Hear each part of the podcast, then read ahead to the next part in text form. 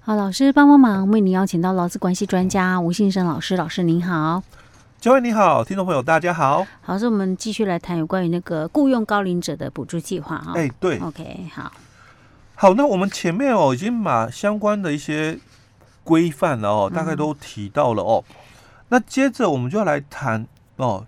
另外哦几个问题哦，他就提到，因为在这个计划里面哦，他有说哦，雇主你要申请哦，你是向这个公立就业服务机构申请哦，那减负下列的一些文件哦，那总共五个文件哦，第一个申请书哦，第二个继续雇佣计划书，第三个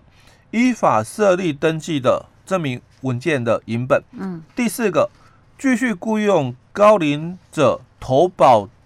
劳工保险或者是职业灾害保险的证明文件，嗯，第五个就是继续雇佣高龄者哦，最近三个月的薪资证明文件哦，嗯那这几个附件，嗯，三四五可能都没有太大的一个困扰，嗯，对我们企业来讲哦，是因为他就是写一些基本资料而已、啊。哎，对我有你们看的到公司登记资料嘛，啊，那第四个就是你们的投保证明嘛，嗯那有可能这个劳工哦，他还没有申请劳保的这个退休金，嗯那就是劳保的投保证明。那如果他已经领了退休金之后才来你公司任职嘛，嗯那你就是加保劳保里面职灾的证明嘛。嗯哦，那第五个就是你继续雇佣他申请前嘛三个月的那个原领薪资的这个部分嘛，因为我们强调是所有的补助就用他的那个原领薪资嘛，哦，所以前三个月哦，薪资给付证明，好，所以这三款哦，大概没有太大的一个问题，申请书也没问题，因为主管机关一定会提供申请书的部分。好，我们企业伙伴哦，或者是我们人资伙伴，嗯，最大的一个困难就是在于说，那这个继续雇佣计划书怎么写？哦，应该很多人的问题都会在这一是段哦。哎、我看也还好啊，这个计划书我觉得很简单诶、它也是表格式的呢，对所以大家不要看到计划书的屁 就屁 错，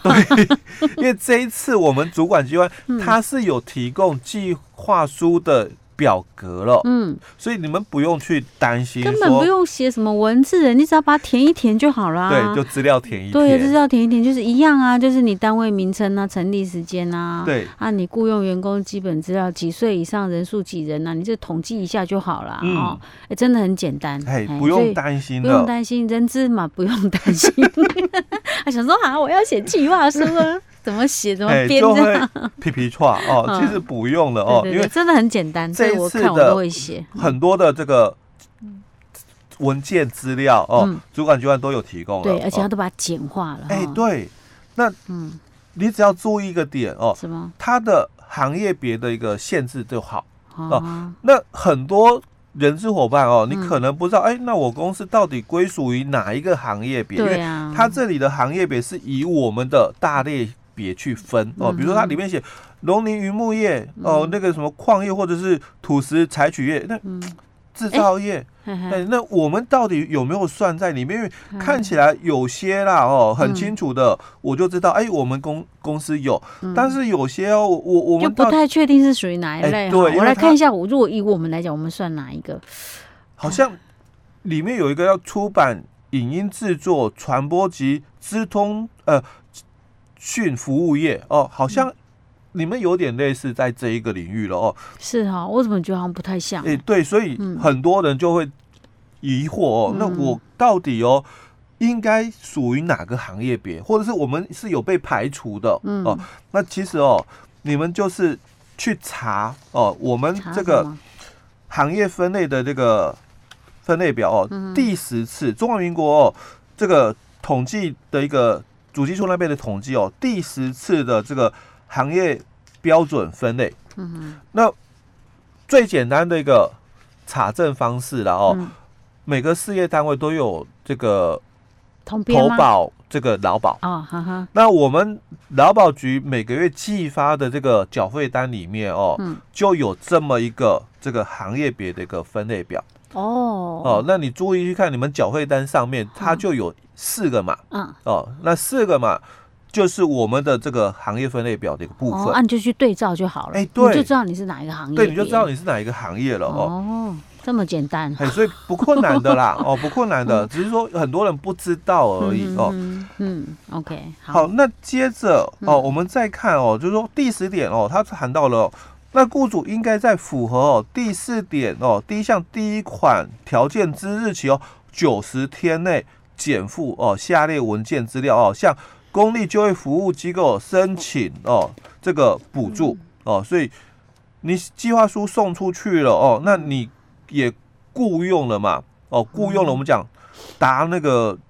九六个月了哦，嗯好，那我符合了这个条件了哦，那我要核销嘛，嗯哦，请领补助了哦，所以他讲雇佣证明嗯哦，雇佣证明文件哦，第二个薪资证明文件，第三个原核准函影本，你申请了，嗯，那我们的劳动力发展署同意了，他给你一个函哦，那这个函的影本。嗯，那第四个领据的一个部分哦，那你也不用担心，领据他已经帮你做主管好机关了，也附好给你了哦。嗯那第五个，请领继续雇佣补助清册，一样嗯，在这个计划书里面都有。都包含哦在里面，都包含在就是里填面一了填而已啊，哈，对嗯那有一个问题，嗯假如说这个中高龄，我们讲这个高龄者，嗯，他受雇两家公司嘞，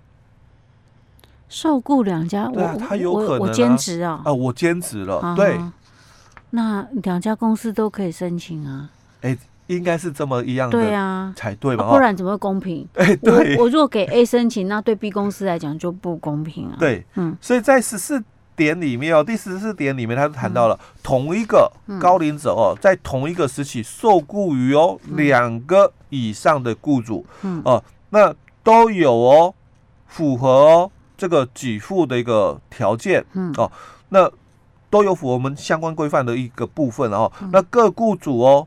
均得依规定哦申请继续补助哦，继续雇佣的一个补助哦。嗯但是各雇主申请继续雇佣同一个高龄者的补助金额嗯合计了哦，就不可以超过我们本办法里面第二十二条哦第一项第二款的一个最高金额哦，所以一样啦，都可以申请。你受雇两家公司的那两个雇主哦，都可以申请哦。那只是说一样哦，它有一个上限标准哦，嗯哼只是不能超过那个上限标准而已。哦，那这样会不会影响到企业的权益？哎、不会啊，如果只有一家一个一家雇佣 跟一个人两家雇佣，所以他讲会不会被稀释掉？两个公司哦 嗯都可以申请哦，都可以申请，嗯，只是说他讲补助金额哦哎合计哦不不可以可超过以超过他所规定的一个上限值而已，他那个规定上限值是多少？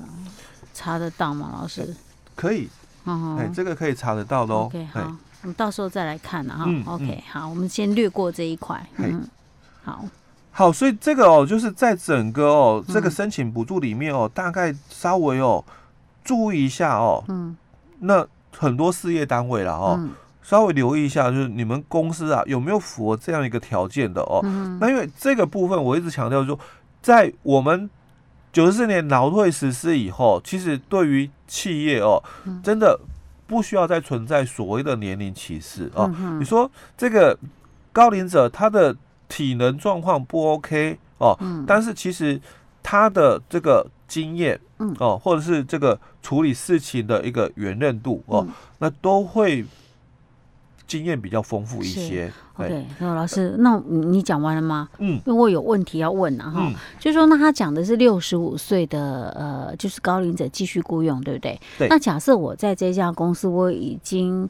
很多年了，那对我六十五岁，我不是就达到退休年龄了哎，吗？对，可是他继续雇佣，意思就是叫我，假设我是老公，叫我就是先不要申请退休，因为劳劳工本身哦，嗨，他有可能已经符合自行退休条件，对啊。可是六也是六，我也满六十五岁啦啊，对因为嗯企业说啊，你你我继续雇佣你啦，我也需要这样的一个人力嘛，对不对？嗯对那所以意思是我就先不要办退休，哎，我不就不办退休然了后我哦。就继续让企业雇佣这样对子，，嗯因为这个在我们的这个中高龄及高龄就业促进法里面哦，嗯第五章他所谈到的就这个